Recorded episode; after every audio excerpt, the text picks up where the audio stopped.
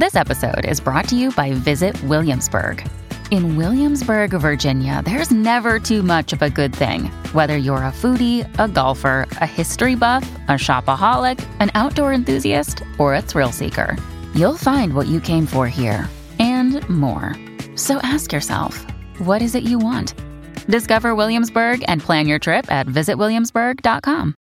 Hello, everybody. This is Marshall Poe. I'm the editor of the New Books Network. NBN listeners like to read books and buy them. So we thought we'd tell you that right now, our friends at Princeton University Press are having a remarkable site wide sale. You can get 50% off books, including ebooks and audiobooks, with the code 50, F I F T Y, at checkout until May 31. You can save some real money on Princeton University Press books. I encourage you to go there and check it out. Welcome to the New Books Network. Hello. Welcome back, everyone, to the New Books Network and French Studies, a podcast channel on the New Books Network.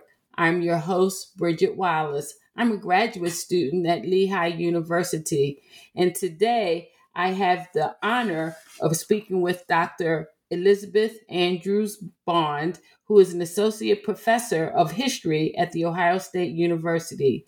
She specializes in history of print and public opinion the social history of ideas, the cultural history of the Enlightenment, and the French Revolution.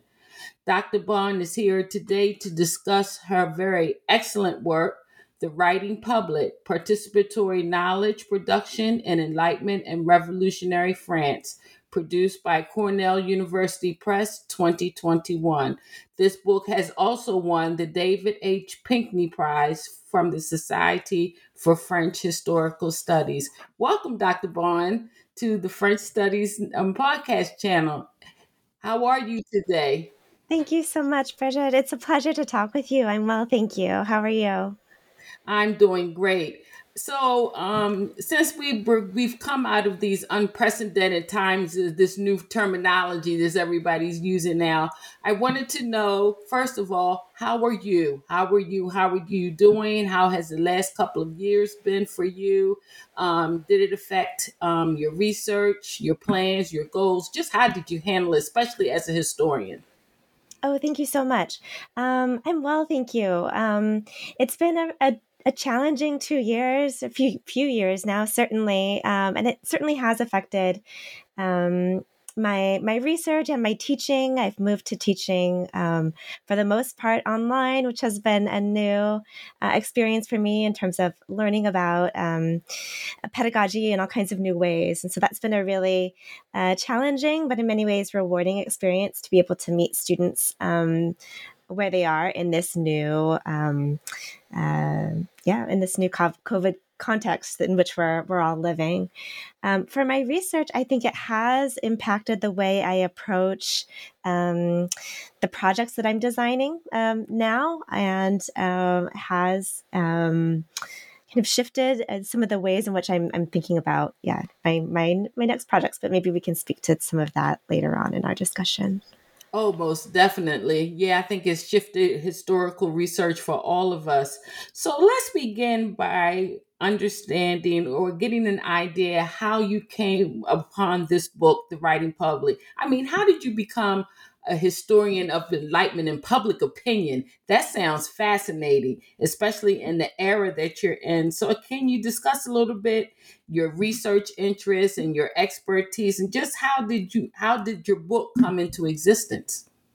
Thank you. Yes, um, I've been interested for a long time and how people experience and process moments of really intense change. And for me, the 18th century and France in particular was such a rich terrain for studying that kind of experience. Um, and I came to this project out of an interest in the cultural history of the Enlightenment and of the Revolution. Uh, these were the kinds of books I was reading uh, uh, a lot as an undergraduate and then as a graduate student. And that was what was really. Um, kind of captivating for me. This uh, approach is what some historians have called the social history of ideas. And I was interested in what was going on in people's heads. Um, I wanted to understand how they made sense of these really dramatic changes that were wrought by this age of revolutions. And we already know a great deal about the origins of the French Revolution. And so from the start, I was not as interested in explaining why the revolution happened.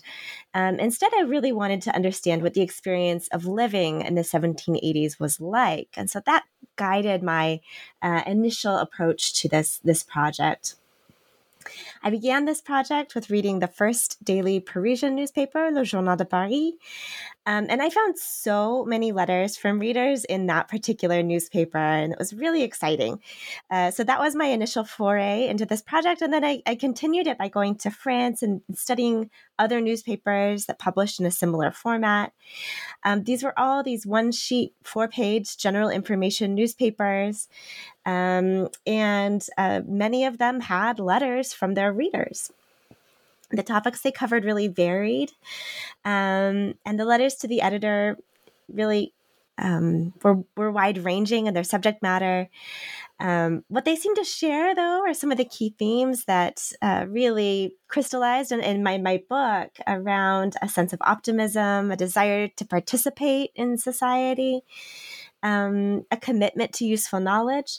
And above all, I think they really work to situate their authority to speak um, to one another. And that for me was what was really uh, exciting a- across these letters.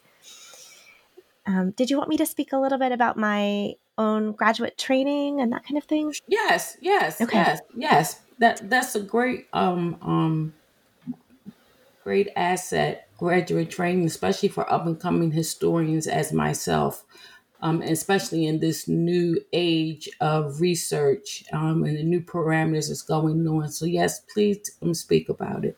Great. Okay. Um, so I completed my PhD at the University of California, Irvine, where I worked with Tim Tackett. Um, I really couldn't have asked for a better mentor. Uh, his knowledge of the Revolution and of the 18th century more broadly is, is so expansive, um, and he was so generous with his his knowledge and his expertise. Um, I also thought he was just really generous and wonderful about sharing his time. And he was willing to read my work at various stages in the project. And that for me was really transformational, both as a, as a writer and as a, a historian in training. Before that, um, I completed my undergraduate degrees at Arizona State University. Um, and while at Arizona State, I took a seminar in the history of Paris with Rachel Fuchs. She was also a wonderful mentor, a wonderful historian of France. Uh, and she encouraged me to pursue graduate school and guided me through that process of applying and, and um, um, pursuing a graduate degree. So I really had the, the great privilege of working as an undergraduate and as a graduate student with excellent historians who were leaders in their fields, um, who were deeply committed to training future historians. I also have attended public schools uh, throughout my education. And, and for me, it's really a privilege to be here at Ohio State and to be kind of continuing on in that tradition of um, supporting and encouraging students at uh, large public universities. I'm I'm listening to you and Tim Tackett just jumped at me. Um, I'm actually reading his book when the king um, took flight, and I read your book first before I'm reading his book. I'm taking a class in French Revolution, and may, I thought maybe I was a little off track, but now I do see similarities between the two books. I can see that you were a student of his. I just like the idea that historians are breaking away from the big event to understand why did people move how did these traumatic events enlightenment philosophies political transformations destruction corruption all of this how did it change the mentality how did it alter the mentality um, and your book. I just want to jump ahead a little bit to your method methodology portion of it. You went through over six thousand letters to the editor. Okay, let's start there. How did you just go through six over six thousand letters to the editors? And my biggest um, um, question that I have for you: How did that open up the voice of the marginalized, not even marginalized, the voices of those who we would not necessarily hear because they were obscured by the bigger voices that we hear about all the time. Um, can you just give talk talk about that? Put that in the air because I think what you have done is just so fascinating. It goes against what I reading um reading archives against the grain. You know, I would not have imagined historians sit down going through over six thousand letters of that to the editor to be able to come up with composites of the actors, how they interrelated. But I'm going to stop there and let you start there, and then we can get into this. Well, thank you so much. Um, those are two really um, uh, important questions for the way I approach this project. So thank you so much for that. I'll, I'll um, approach the, the question of methodology first, and then I'd love to speak about the writers. They're one of the, my favorite parts of this project. Um, so first, uh, the primary methodology I used was uh, the close reading of, of thousands of letters, and it, it was a great deal of material to to read through and work through. Um, but I really had a the privilege of being on a Fulbright fellowship, and that allowed me time, uh, and time in the in the primary collections where these sources are held made such a difference. It enabled me to read and, and work in a sustained and on site way, and I think for me that was very uh, foundational foundational to the way I approached this this project. Um, I think being in the archive was an, a very important part of my research process. Um, while conducting the research for this book, I did uh, extensive reading and note taking, but I also took photographs as I went of these letters. Um, and my first goal in in taking and tracking those photographs was just to keep track of them right? So uh, for people who are doing um, you know taking photographs on a short archival trip um, there's the, just the challenge of how do i make sure i know what i have? So my approach was to um, set up an excel spreadsheet to keep track of which photo identification number corresponded to which newspaper the date the issue the page number etc so i could properly cite um, and understand what I had photographed. As I went along, I also began tracing other information from those letters. So I just added more columns to this spreadsheet. Um, I tracked, for example, the signature styles of the letter writers. If they signed their name, I included the name of that letter writer. Um, so I started, you know, keeping track of these um, characteristics in the letters. Uh, and because I had recorded that information across all of the letters, I was able to notice patterns and relationships that became more clear over time. And so the more time I had with these sources and the more sources I was able to examine um, and analyze, the more uh, patterns begin to emerge. And so the figures and tables that I have in my book are designed to give the reader a sense of some of these patterns that I was able to identify.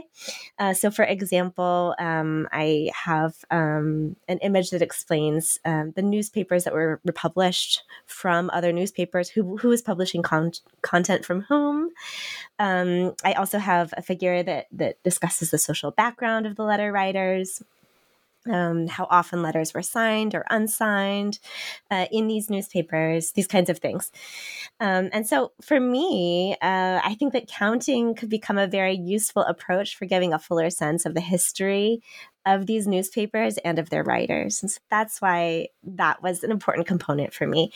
I think it's important to note here that it doesn't reveal the whole picture, um, but for me, it was a vital component and one that was very helpful in terms of understanding what was going on in these newspapers. Um, now, in the intervening years of finishing up the project, more of these newspapers are becoming digitized. Um, so, in the intervening years of, of finishing up the project, more of this information has become available digitally, and I think that's that's great uh, because it enables more uh, researchers to be able to work with these newspapers.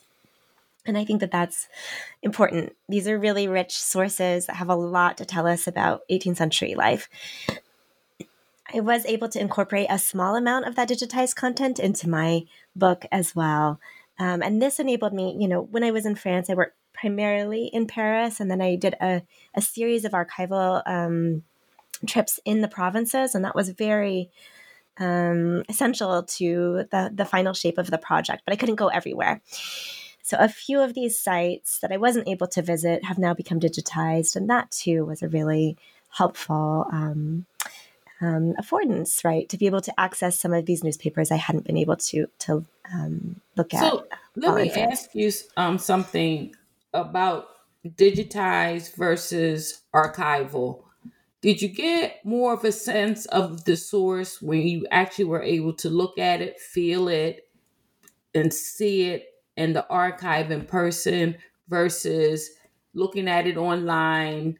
Um, was the image blurry? Were you able to tr- transcribe it? Did it give you the same sense of I don't know, this euphoria I think that historians get when they come across a primary source that is just oh so valuable. Is there a difference or is there a way that you balanced out your archival um, resources versus your digitized resources and putting it uh, a future spin on it? How can historians, especially new historians, because that's a conundrum that a lot of us are facing, how do we balance out the archive versus the digital because now everybody's saying, oh, it's digitized, it's digitized. But I don't know if it's the same sense of euphoria that historians are looking for. Can you speak to that a little bit?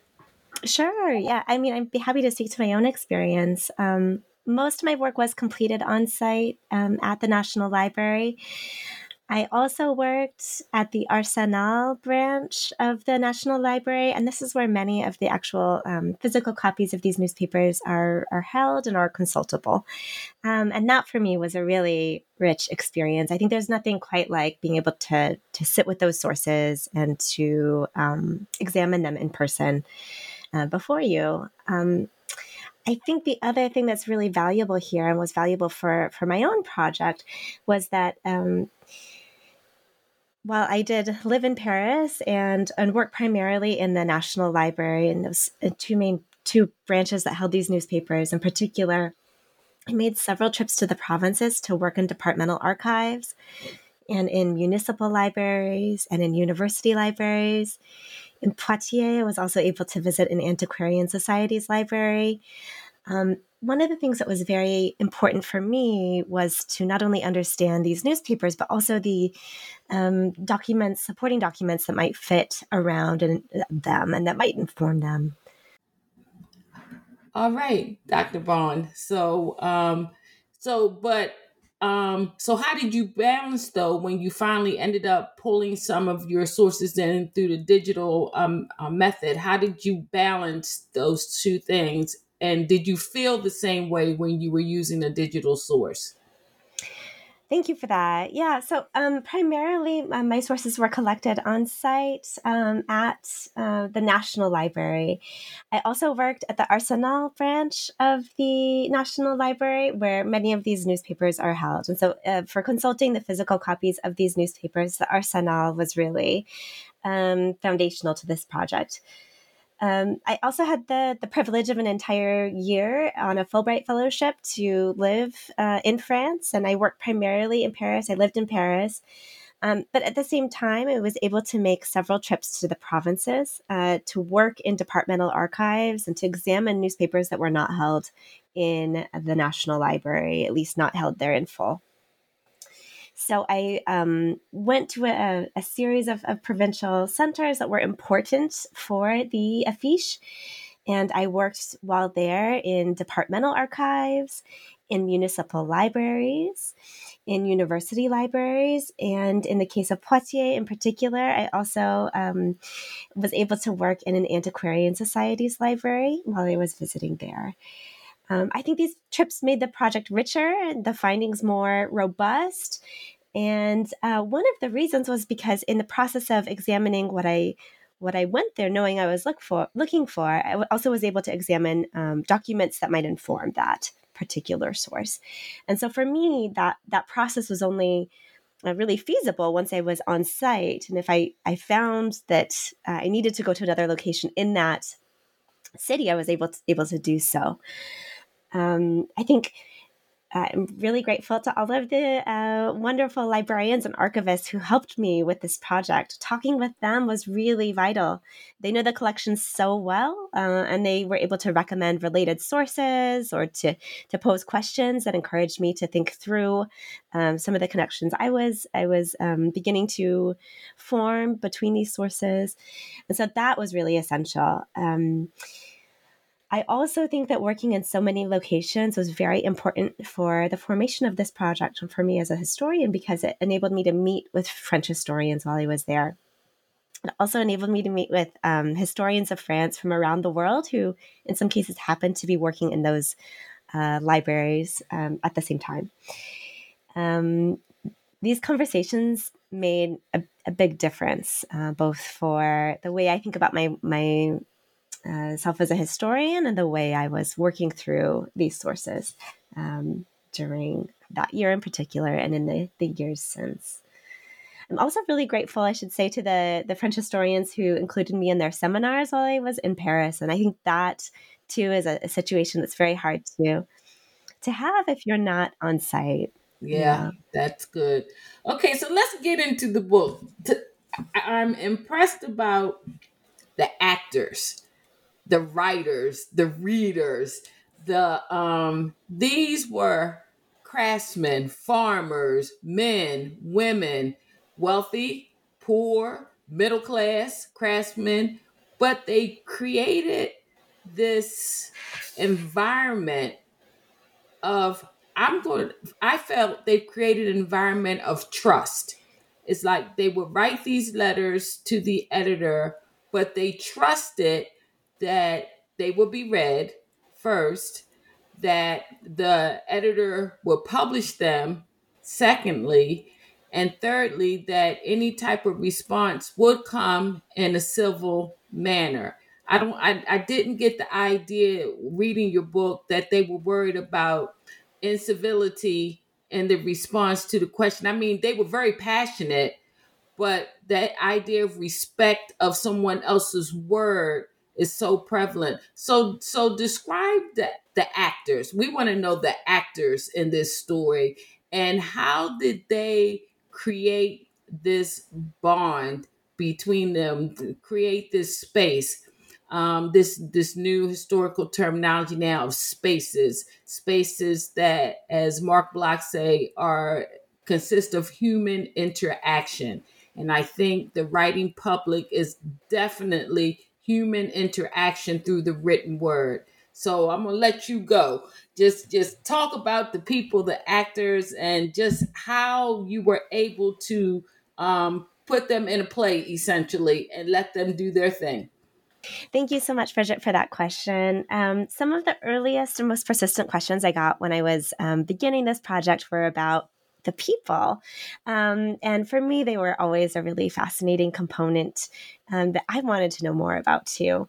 Um, so when I began talking about this project with uh, with other historians, one of the first questions people would ask was, who uh, was writing these letters. Uh, a second question I often got was um, Were these letters merely the invention of the editors themselves, or are these actual people? Um, and so as I began reading these letters, I wanted to um, understand who, who was involved in this conversation. I recognized the names of some of the letter writers, so I knew that some were written by by known figures, some were uh, actual people, but I wanted to be able to speak to all of who um, this larger body of of participants were. Um, and so, um, as I was reading these newspapers, I began tracing uh, the signature styles of the letter writers. Now, not everyone signed their name when they wrote to the newspaper, but about half of them did. Um, others signed, either didn't sign the newspaper, which I think is another interesting um, uh, element that I discuss in the book. Um, some used their initials and some used pseudonyms. All of these signature styles, you know, served particular purposes that that I discuss in the book, and I'd be happy to talk about later. But um, for these that did sign their names, uh, approximately half of them signed their letters, and then about a third indicated their professions or their social position. And I thought this oh. was really important. Oh, that's too. interesting. Oh, okay. So, um, among these names are some figures who left a larger historical record. So, there are, for example, agronomists who published pamphlets. Um, there were ac- actresses. There were minor officials um, who wrote to these newspapers. Um, what I found interesting, though, what you've um, alluded to in, in the question, uh, um, is that the letters are not all from people who are well known uh, elites. And the range of professions and backgrounds among the letter writers was really remarkable to me in its expansiveness. Um, and I think this is noteworthy. Uh, historians of the Enlightenment have focused a great deal of attention on the participants in that Enlightenment. They've often found that many Enlightenment spaces tended to be elite and closed ones, uh, where those within the group had a great deal of power to uh, to um, decide upon who would be able to participate in that discussion. Salons are one example, right, where uh, one had to be invited, one had to know the right people. I think writing a book is another example, uh, another form of participation in the Enlightenment that required access. One needed some some access to that network um, and to resources. Book publishing was costly. Uh, one had to navigate licensing and censorship that wasn't simple. Um, and so the letters to the editor, I think, are really important um, and and distinctive in comparison because they were remarkably open and surprisingly low cost. Uh, so for many of the writers, this is their only foray into print. And so in chapter two of the book, I provide an up close look at who these writers were. Uh, some of them are people you might expect. Uh, I found there are a lot of men from the liberal professions, there are a lot of, of, of men who were working in medicine and the law. Uh, but what I was struck by, and what, what you uh, noted too, is this participation alongside them of so many other figures. There are farmers and innkeepers, artisans and women, um, people from a range of backgrounds with a range of perspectives. And I think that juxtaposition of such voices really sets the letters to the editor apart as a really unique uh, and surprisingly expansive site of 18th century sociability. Um, and with that, right, with this idea of sociability comes certain uh, expectations about how one participates, as you also noted in your in the question that you posed. And so for me, this was one of the really exciting components. Is on the one hand, this um, opening up of who could participate in the conversation, and um, alongside that, a certain set of expectations about how that conversation would be carried out. So, as I have two questions, I'm going to ask the first one. Um, when they wrote the letter to the editor, if they didn't identify their profession, would the letter still get published? That's the first question because that question then leads me to ask you um, during this time, there was a significant population of free people of color. And I'm asking you specifically because I work with free people of color. So, and my question to you is Is there a way that you would be able to pinpoint A, if they participated in this media, in this platform of writing letters to the editor? If they did, were they published? Or were the editors able to um, um, uh, identify that maybe this letter is from a free person of color and we don't want to establish it especially um, i'm really looking especially at the three years after the revolution that you talk about when the declaration of the citizens of rights of men comes out and the national assembly is all about equality for everybody and you know they were in um they free people of color were appearing before the declaration i mean before the national assembly to, for, to pre- present their declaration. So i'm just interested in that juxtaposition. Um how um class i would say how they identify class, if they identify class, or if the editors just saw a letter, took the letter, read the letter, because free people of color will be asking or stating different um, ideology, talking about liberty, talking about citizenship. And if the um, editor saw words that had incorporated those ideals, would they not publish the letter? Um, because of fear of the National Assembly or fear of the um, ancient regime. So, um, can you talk a little bit about that dynamic? And am I asking the right question too? Is that something that was is discernible from your research? Thank you for that question. Um, I think the one of the things that was so interesting to me about these letters that were published and the, the editorial role here is we have very little record, uh, archival record of how the editors went about making their decisions. Um, I looked, I looked everywhere I went for uh, evidence, right, for papers from these newspapers. Um, that's very rare to find. In some cases, we do have those archival records if the newspaper was published during the revolution and it was shut down. Um, so, in those cases, we do have these wonderful um, archives of, of those editors' um, decision making and, and, and records in most of the cases of the affiche that I studied, there is very little um, manuscript evidence to go alongside uh, these newspapers.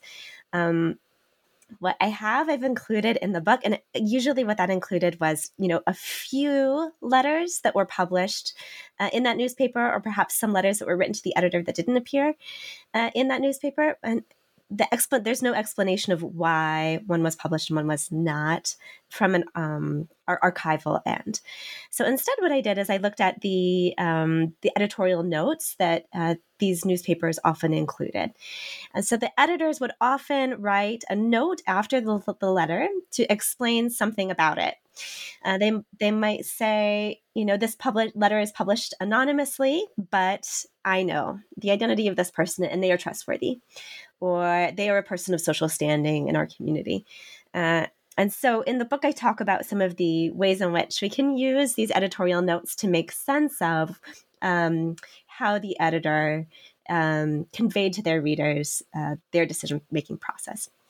I think the other thing that's really important to note as well is that um, while approximately half of the letters were signed and approximately a third indicated their profession, that includes a, a lot of letters then that where we just don't know who wrote them.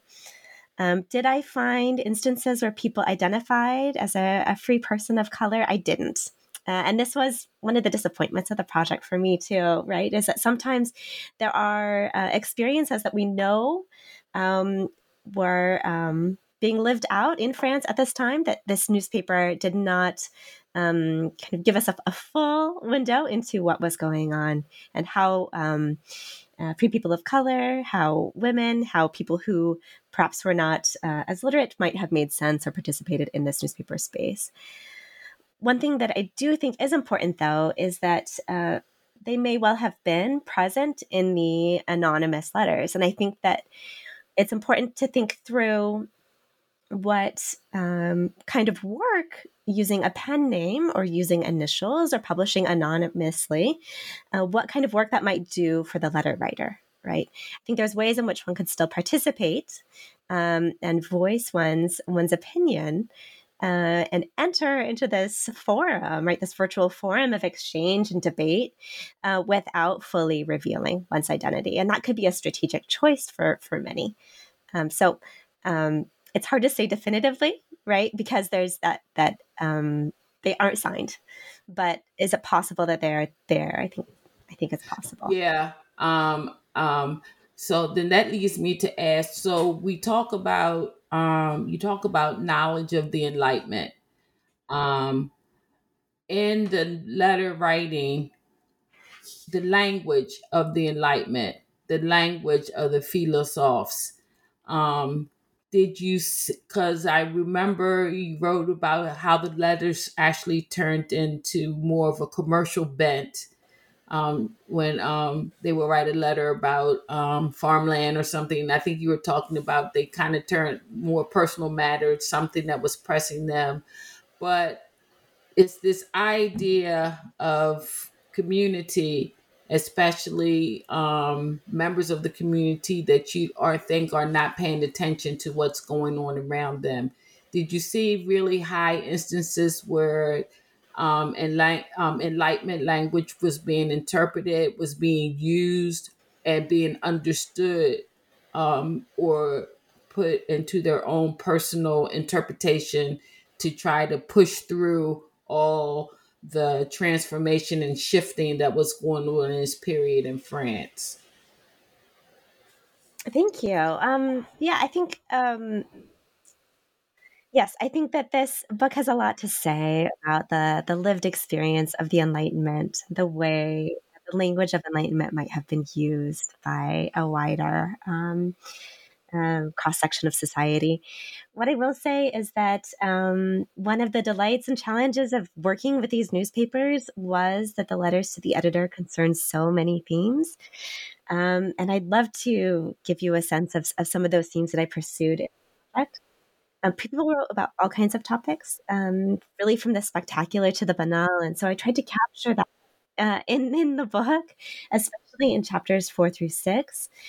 I focused on a few arenas in these letters uh, that I thought were really significant for the newspaper. So in chapter four, um, that chapter is on popular science. And so I, I discussed uh, the letters that concerned hot air balloons and electricity, the ways in which both um, the uh, um, the people who saw themselves as experts in these in these um, new approaches to scientific inquiry position themselves, but also the ways in which a wider kind of uh, community tried to participate in that and launch these experiments of their own.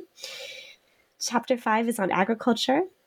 And it's really concerned with how writers tried to encourage the adoption of new crops and techniques. Uh, chapter six is on a style of philanthropy that was uh, called bienfaisance, and this emphasized fellow feeling, an idea of helping others out of a sense of empathy, uh, out of an ability to see um, oneself um, in the experiences of others. And so these three chapters concerned major issues in the newspapers. And the broader theme that these three chapters um, really concerned is about the ways that writers made their case. And I do think in some cases they reference living in an age of enlightenment to do that. But I think there's very little consensus among the writers about what the Enlightenment was. Um, so, for, for my own um, understanding, I think what was helpful is rather than identifying identifying a certain set of uh, ideas that encapsulated enlightenment or positions that encapsulated enlightenment was instead to think about enlightenment in terms of of approach or or a way of um, of, of thinking about knowledge and thinking about uh, one's um, access to knowledge and participation in its formation. Um, so the letter writers consistently situated these newspapers as a site where useful information could be gathered and could be shared. They explained that they were writing because they wanted to be useful um, and they made claims about their authority to speak in this venue uh, as they tried to get the editors and other readers to listen, right? Part of their goal first is just to get people's attention um, and then to encourage uh, the, the editor to publish their work because it serves these other uh, social aims. I think this was really new, and that's important as well. These newspapers that were written in this style became prevalent around 1770 they lasted at least until 1791. Um, and until 1789, these are censored publications as well. So um, that's important to, to note as well as there were certain kind of limits that the editors adhered to in terms of what they were uh, able to publish before the revolution. Um, but I think because these newspapers are becoming so um, popular and so prevalent across France, the writers to them were experimenting. They were devising ways of talking to people they had never met, uh, and they were um, kind of galvanizing the language they thought would be convincing in order to to make their case to the newspaper. So, how did they? I write a letter to the editor. How were they gauging the response to the letter? I obviously would be if someone writes back into the newspaper referencing the letter but how else were they gauging response? Was it through um, like social interaction in the local um, gathering places or in the church? Or was a newspaper a topic of conversation and like the cafes or just right on the farmlands with the different farmers coming together? Um, so how were they gauging how people were reacting to their um, the letter that they had written? Uh, how would the individual writers do that? Yeah, I mean, how if I write a letter to the editor, say I'm 18th century France, and I'm going to write a letter to the editor. Okay, um, what would I be looking for to see? Hmm, did someone read my letter, or did it help someone? What were they looking for? How were they gauging that um, process? That's a great question, and for the the vast majority, I you know I don't know. Uh, in many cases, this is the the only re, um, uh, source that we have about this particular figure, and so it's hard to know exactly what was going on there. Uh, what I do know um, is that in some cases, right, they, people did write about writing a letter, either in their own correspondence.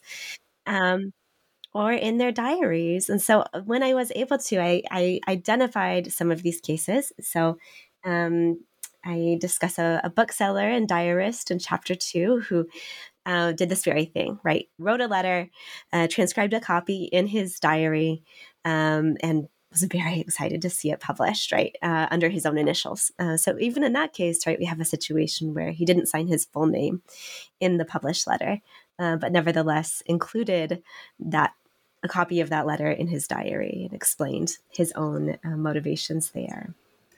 Yeah, I like the story of the lady that was her routine in the morning with her tea to read the newspaper and then sit down and write her letter to the editor and her newspaper got um, tea spilled on it and she wrote the editor saying oh she needed a copy the newsletter. It was her thing and then the editor and it went from there.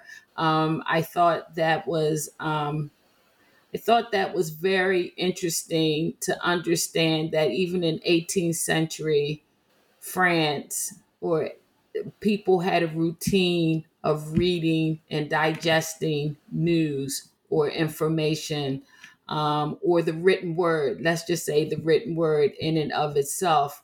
Um, and it brings me back to the news junkies of today you know, I, my sister, she's got to have her CNN first thing in the morning, you know, things like that.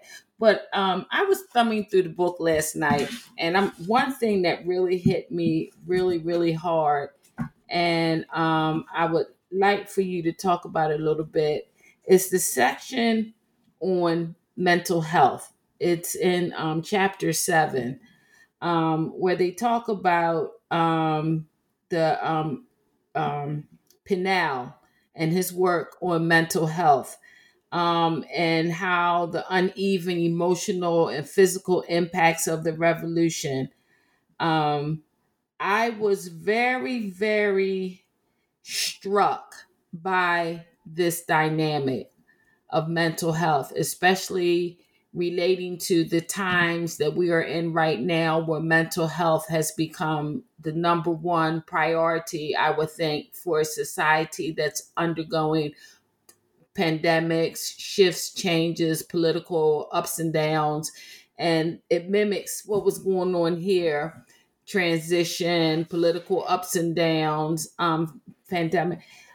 I just want to know how important then do the letters become, especially when they start to reference people's physical well being and mental well being? Because it seems like you shift, you really kind of shifted it with this section with Pinel. I mean, I read the letters and I get that, but this seems like now all of a sudden they're saying that this is a platform where they can speak honestly to the person about the individual's well being. And this is what we need to look at. And the old regime, um, what they, the social limits, the form of chronic illnesses is something that you really don't see too much in 18th century um, literature about physicalness, about the individual's well being. Um, can you talk about that a little bit? Because I think that's really important, especially in today's um, what's going on today. Sure. So, uh, Pinel's letter is just one of these very um, kind of moving and captivating windows into how people were processing the revolution. Um, as I said kind of at the start, one of the things that was so important for me in writing this book was to understand the experience as of, of people uh, who weathered this storm, who who moved through this um, really dramatic and in many cases traumatic experience of the revolution itself. And revolutions are exciting. They're moments of, of hope, of possibility, but they can also be very scary. Uh, and his letter, I think, captivate or captures that that sense uh, and that experience as, as he was speaking about um, his own experience, but also his patients. Um, for that final chapter of the book, it's really about this experience of revolution. And in that chapter, more broadly, I'm interested in tracing the period from 1789 until 1791. And one of the things um, I found in examining these newspapers is there's, before the revolution, this really rich burgeoning of letters to the editor really between 1770 uh, and the start of the revolution. It's just this dramatic growth uh, in participation um, that uh, slowly in these newspapers starts to get edged out during the revolution. And so I was curious about why that might be so. I think part of that had to do with this fascination with news, as you said, um, that people really wanted to be able to follow what was going on in the revolution. And as censorship fell away in 1789, it became more possible for these newspapers to follow events. Uh, and that's something we really don't see as much of before 1789. So, timeliness um, and interest in politics, these are things that begin to emerge in the press really once censorship falls away. Um, I also noticed uh, that on the one hand, we have continuity. There are uh, is an interest in many of the themes and, and processes that are explored in the previous chapters, and that persists at least until 91. Um, but alongside that, a lot of this information uh, in the letters to the editor between 1789 and 91 concerns politics. Um, so there are members of the Constituent Assembly that write to the newspaper, that use it to communicate with their own um, constituents, their own um, communities in the provinces. Uh, there are people who use it to advocate for change uh, in uh, the assembly itself or to raise an issue for the public more broadly. But I also noticed that as we approach 91, um, and especially the autumn, like late summer, early autumn of 1791, that the participation and publication of letters to the editor begins to drop off.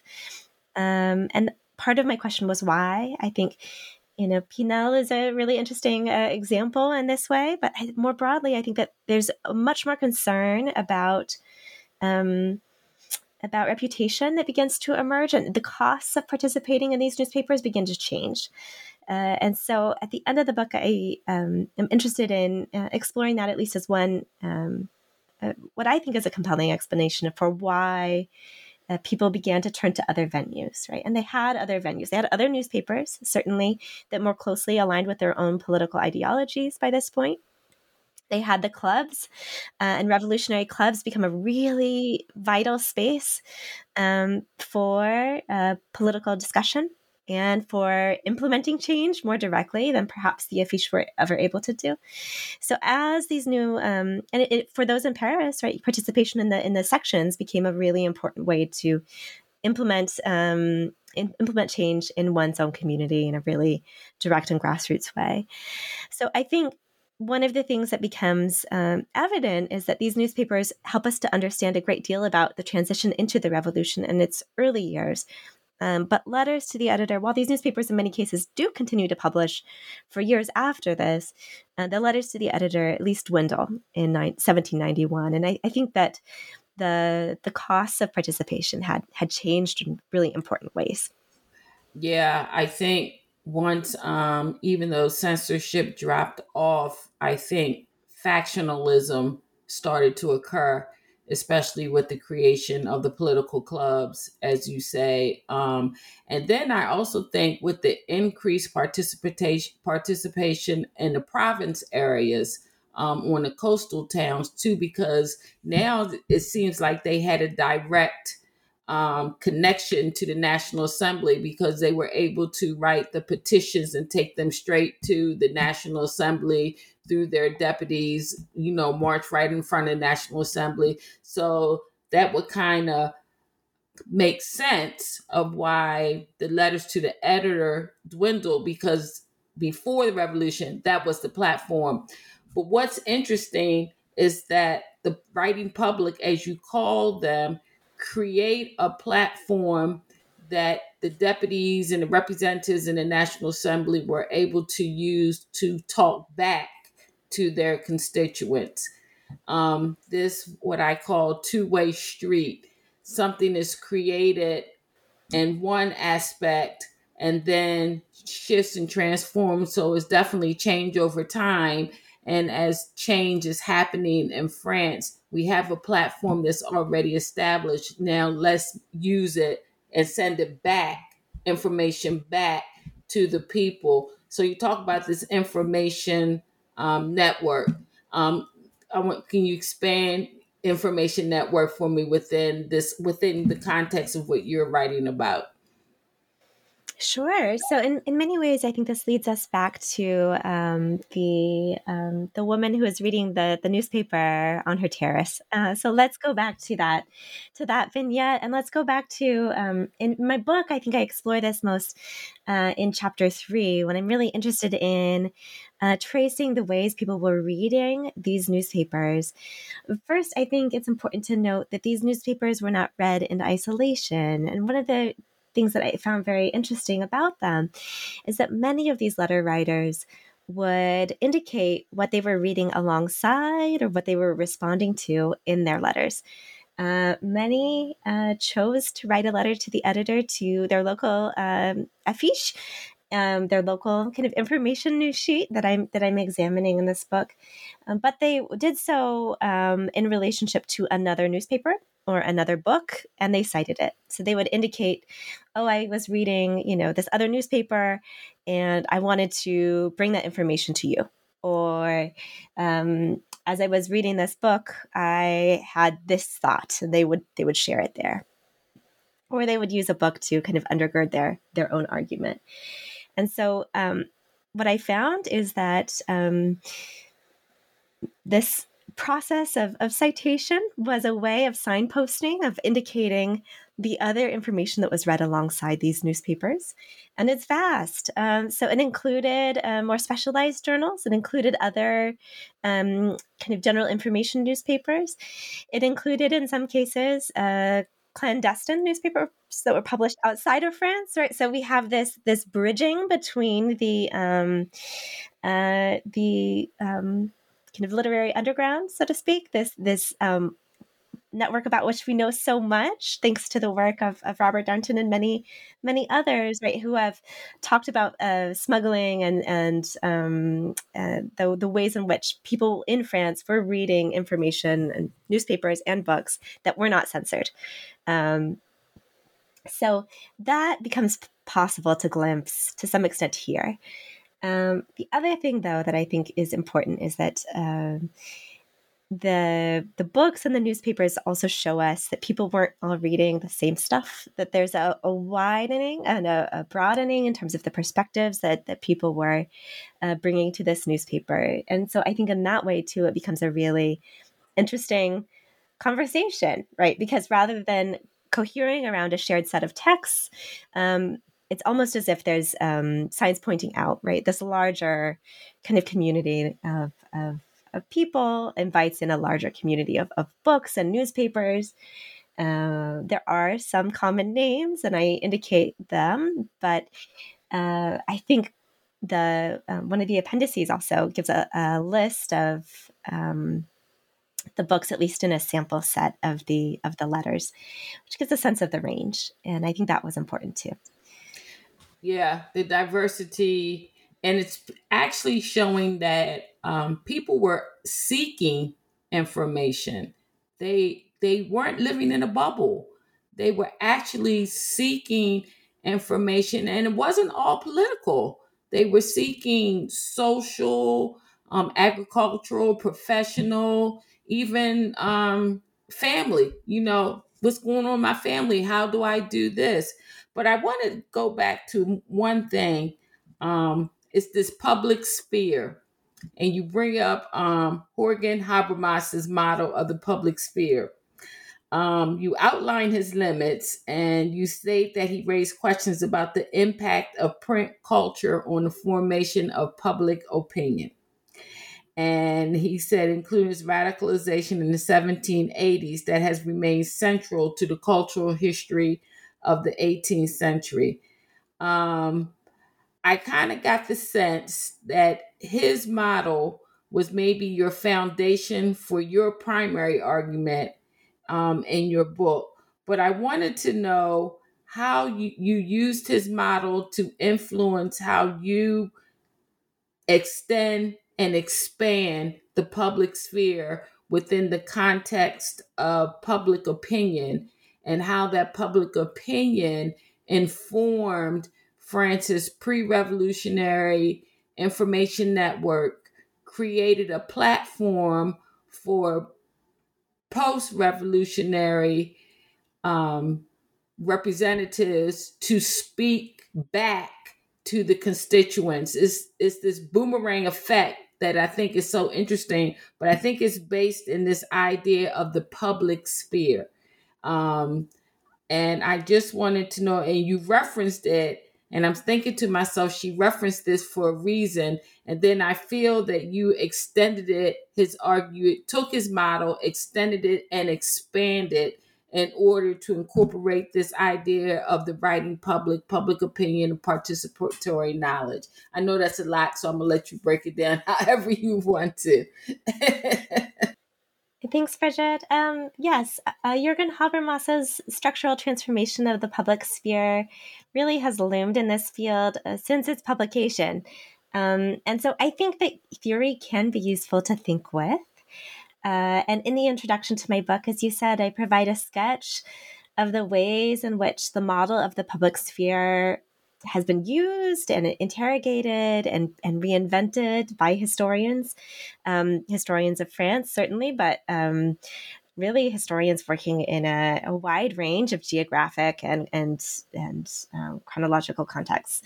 So, my book is greatly informed by the work of historians of 18th century France who have written with this theoretical model in mind. And so that's really the primary reason why I spend time in the introduction exploring Habermas's influence um, and, and his theoretical model. Uh, ultimately, I think my book is not about testing Habermas's theory. Uh, and so I don't spend as much time in the book itself with this theory as a um, as a you know agent that drives what I'm what I'm observing. Um, I think what might be just as interesting or useful uh, is to consider the letters to the editor as an early form of social media. They're a virtual space where people interacted to share and debate ideas, and I think this is um, particularly um, salient or, or um, uh, apt because at the time that these newspapers were being um, were beginning to publish when they were coming into existence the local general information newspaper was still fairly new. They emerged in a few cities in france in the 1750s but it's really only after 1770 that they take hold and, and become prevalent uh, across across france. So this was a new media form and the editors and readers were still really experimenting with it. Uh, and so I think the newspapers take on this dialogic form, right, where um, editors appear at least to be in conversation with their readers in terms of the way they're structuring their their invitation. Uh, for people to write letters, the ways in which they respond in these editorial notes, the way the writers themselves converse with one another, cite each other's letters, um, refer to the editor, etc. So in this way, they become a really important virtual forum, and I think that thinking about this this social component uh, is really uh, what was um, important is understanding these these new practices of sociability uh, that emerge in in the newspaper. Yeah, it's um, I think we as historians forget the human interaction aspect of history quite a bit. Um, and human interaction doesn't necessarily have to take place someone staying in front of someone and having a um, verbal conversation. I think the written word um, is very much underestimated not talked about but is very powerful. I think when someone takes the time as in your last sentence of your book says that your readers they access from writing desks, dressing tables, cafes. They take the time to get a piece of paper, put pen in hand, and write down what they're thinking. That's intentional, it's purposeful, and it is a quest to want to be engaged in a platform that gives them a sense of um, self esteem. Um, did you find as you were reading the letters that when people write them, because you can tell by word usage the type of words that they use, what they were talking about, did you find that you see this um, import of self esteem, of confidence, just to be able to sit there? Because everybody couldn't write during this time. Some people may have spoke a letter orally and had someone write it for them and send it for them. So, did it give the reader, this actor in your book, a sense of confidence that they're able to communicate through the written word something that means something to them, that's important to them? That's a great question. Um, I think that in some cases, yes, right? I think one of the things that was so um, surprising and interesting about these letters is the extent to which people just took it upon themselves to participate. Right? They they wanted to be part of the conversation, uh, and um, just weren't willing to accept gatekeeping in uh, the cases where it was introduced. Uh, in my chapter on popular science, for example, a lot of the p- practitioners really were trying to say, "No, no, this is this is our space to talk about how ballooning works," um, and members of the public uh, that that weren't balloonists uh, nevertheless wrote in and said that they had something to say and they had an idea and wanted to to get that communicated uh, to um, the readership of the newspaper as well. And so that um, uh, jostling, right? That social jostling and and um, contentiousness, I think, was a characteristic and a very important characteristic of these newspapers as well. Um, more broadly, this sense of optimism um, and desire to participate, I think, is something that uh, comes across in a variety of the subject matter in these newspapers. One of the things that I found is that uh, the idea that uh, resonated across this content was the importance of, of um, fashioning and then communicating one's own authority. And there are a variety of ways in which writers did this, but I think that was really important for them. Uh, they spent time in their letters situating themselves as someone who ought to be listened to. Um, and there are a variety of ways in which one could do this. Um, in the case of the letters on uh, agriculture in particular, experience, right? One's own practical experience was very much um, central to the case that they made. Um, um, so it depends a little bit in terms of the subject matter on how they went about making that case, but across the letters, I think that really was what uh, came out uh, for for me was the importance of um, situating oneself as someone that ought to be listened to. Um, right, they develop their own, yeah, their own sense of expertise in what they were writing about, and I think that also went hand um, in your popular science um, about accountability to the professional. Just because you're a professional and just because you say it's so, maybe it's not so. And the writing public is going to hold you accountable for the ideas and the thesis and the hypothesis that you put out because maybe we're, we're not feeling that we're not seeing that and i think it's accountability also for the deputies in the national assembly because they wrote back to their constituents, you know, we elected you, sent you there. We didn't send you there to be in a vacuum. We sent you there to represent us, and you need to be accountable and respectful enough to write back and let us know what is going on. So I think the dynamics of writing relationship is um, prevalent throughout your book, and you can see how the writing public not so much the editors per se, but I'm gonna think the, I'm thinking, and correct me if I'm wrong,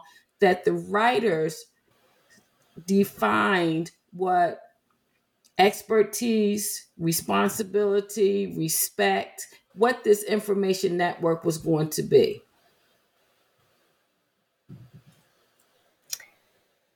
Um, that's that's a really interesting um, point. Yeah, I think I think it was complicated. Uh, certainly, uh, the readers did fashion for themselves their own space uh, to uh, be a part of a conversation.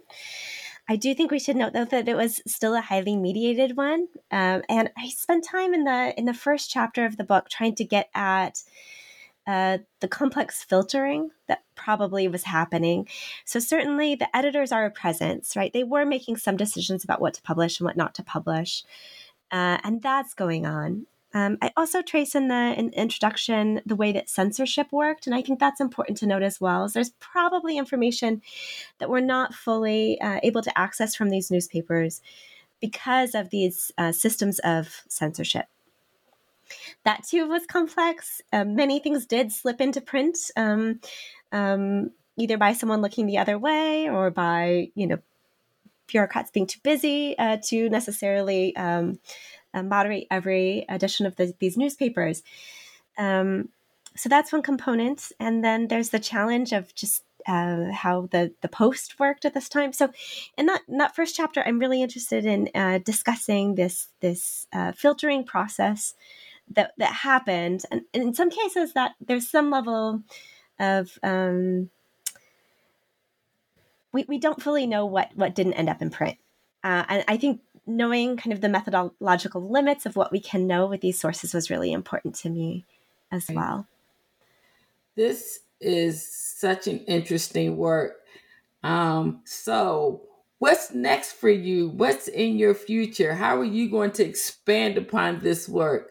Um, tell tell the listeners what's in Dr. Bond's future, talking about enlightenment and public opinion. Thank you. Yes, um, I'm in the early stages of two new projects. Both were inspired by some of the findings in the writing public. So the, the first one is a microhistory centered on Louise Keralio. Uh, she was a woman in the world of publishing in the age of revolutions. And one of the things that surprised me very much in working on uh, these um, on the writing public was how many of the publishers of the newspapers I studied were women. Most of the women who published Affiche were widows who led their husbands' printing businesses. Uh, I was just fascinated by their presence uh, and their influence in in the general information newspaper publishing world. So, Louise Keralio is an interesting figure. She was a writer. She published translations. She wrote her own novel. Um, she began a massive collection of works written by women uh, in 1786.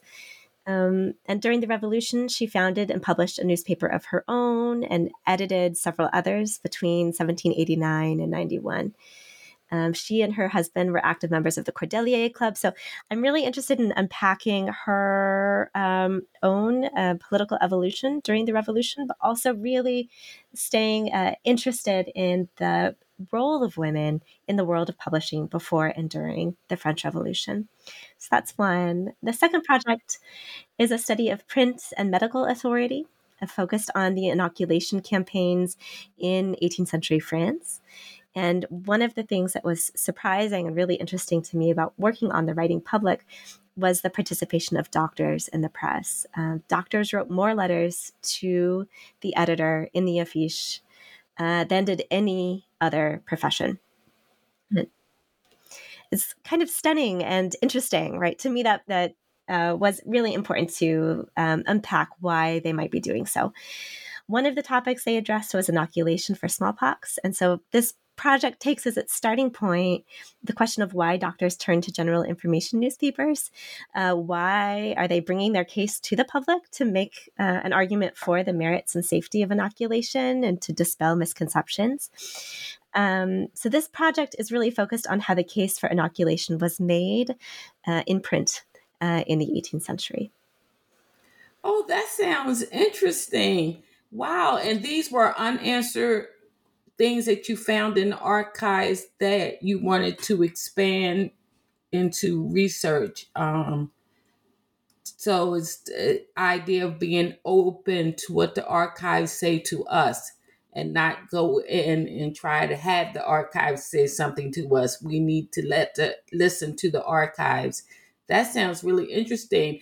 I, I I'm like you, doctors. Wow, I didn't think that doctors would have the time to write so many letters um, to editors.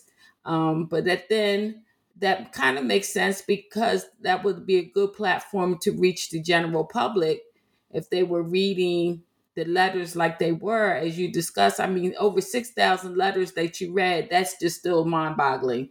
That is just really mind boggling. Well, it was a pleasure. It was a pleasure talking to you and learning about your research. I wish you all the best in your research. Um, today we had Dr. Elizabeth Andrews Bond talking about her book, The Writing Public Participatory Knowledge Production in Enlightenment and Revolutionary France, published by Cornell University 2021. We look forward to your next two works on women in publishing and doctors who wrote letters to the editors um, in regards to the inoculation process in 18th century France. Have a great day. Have a great day, everyone. Thank you so much. It's been a pleasure being with you.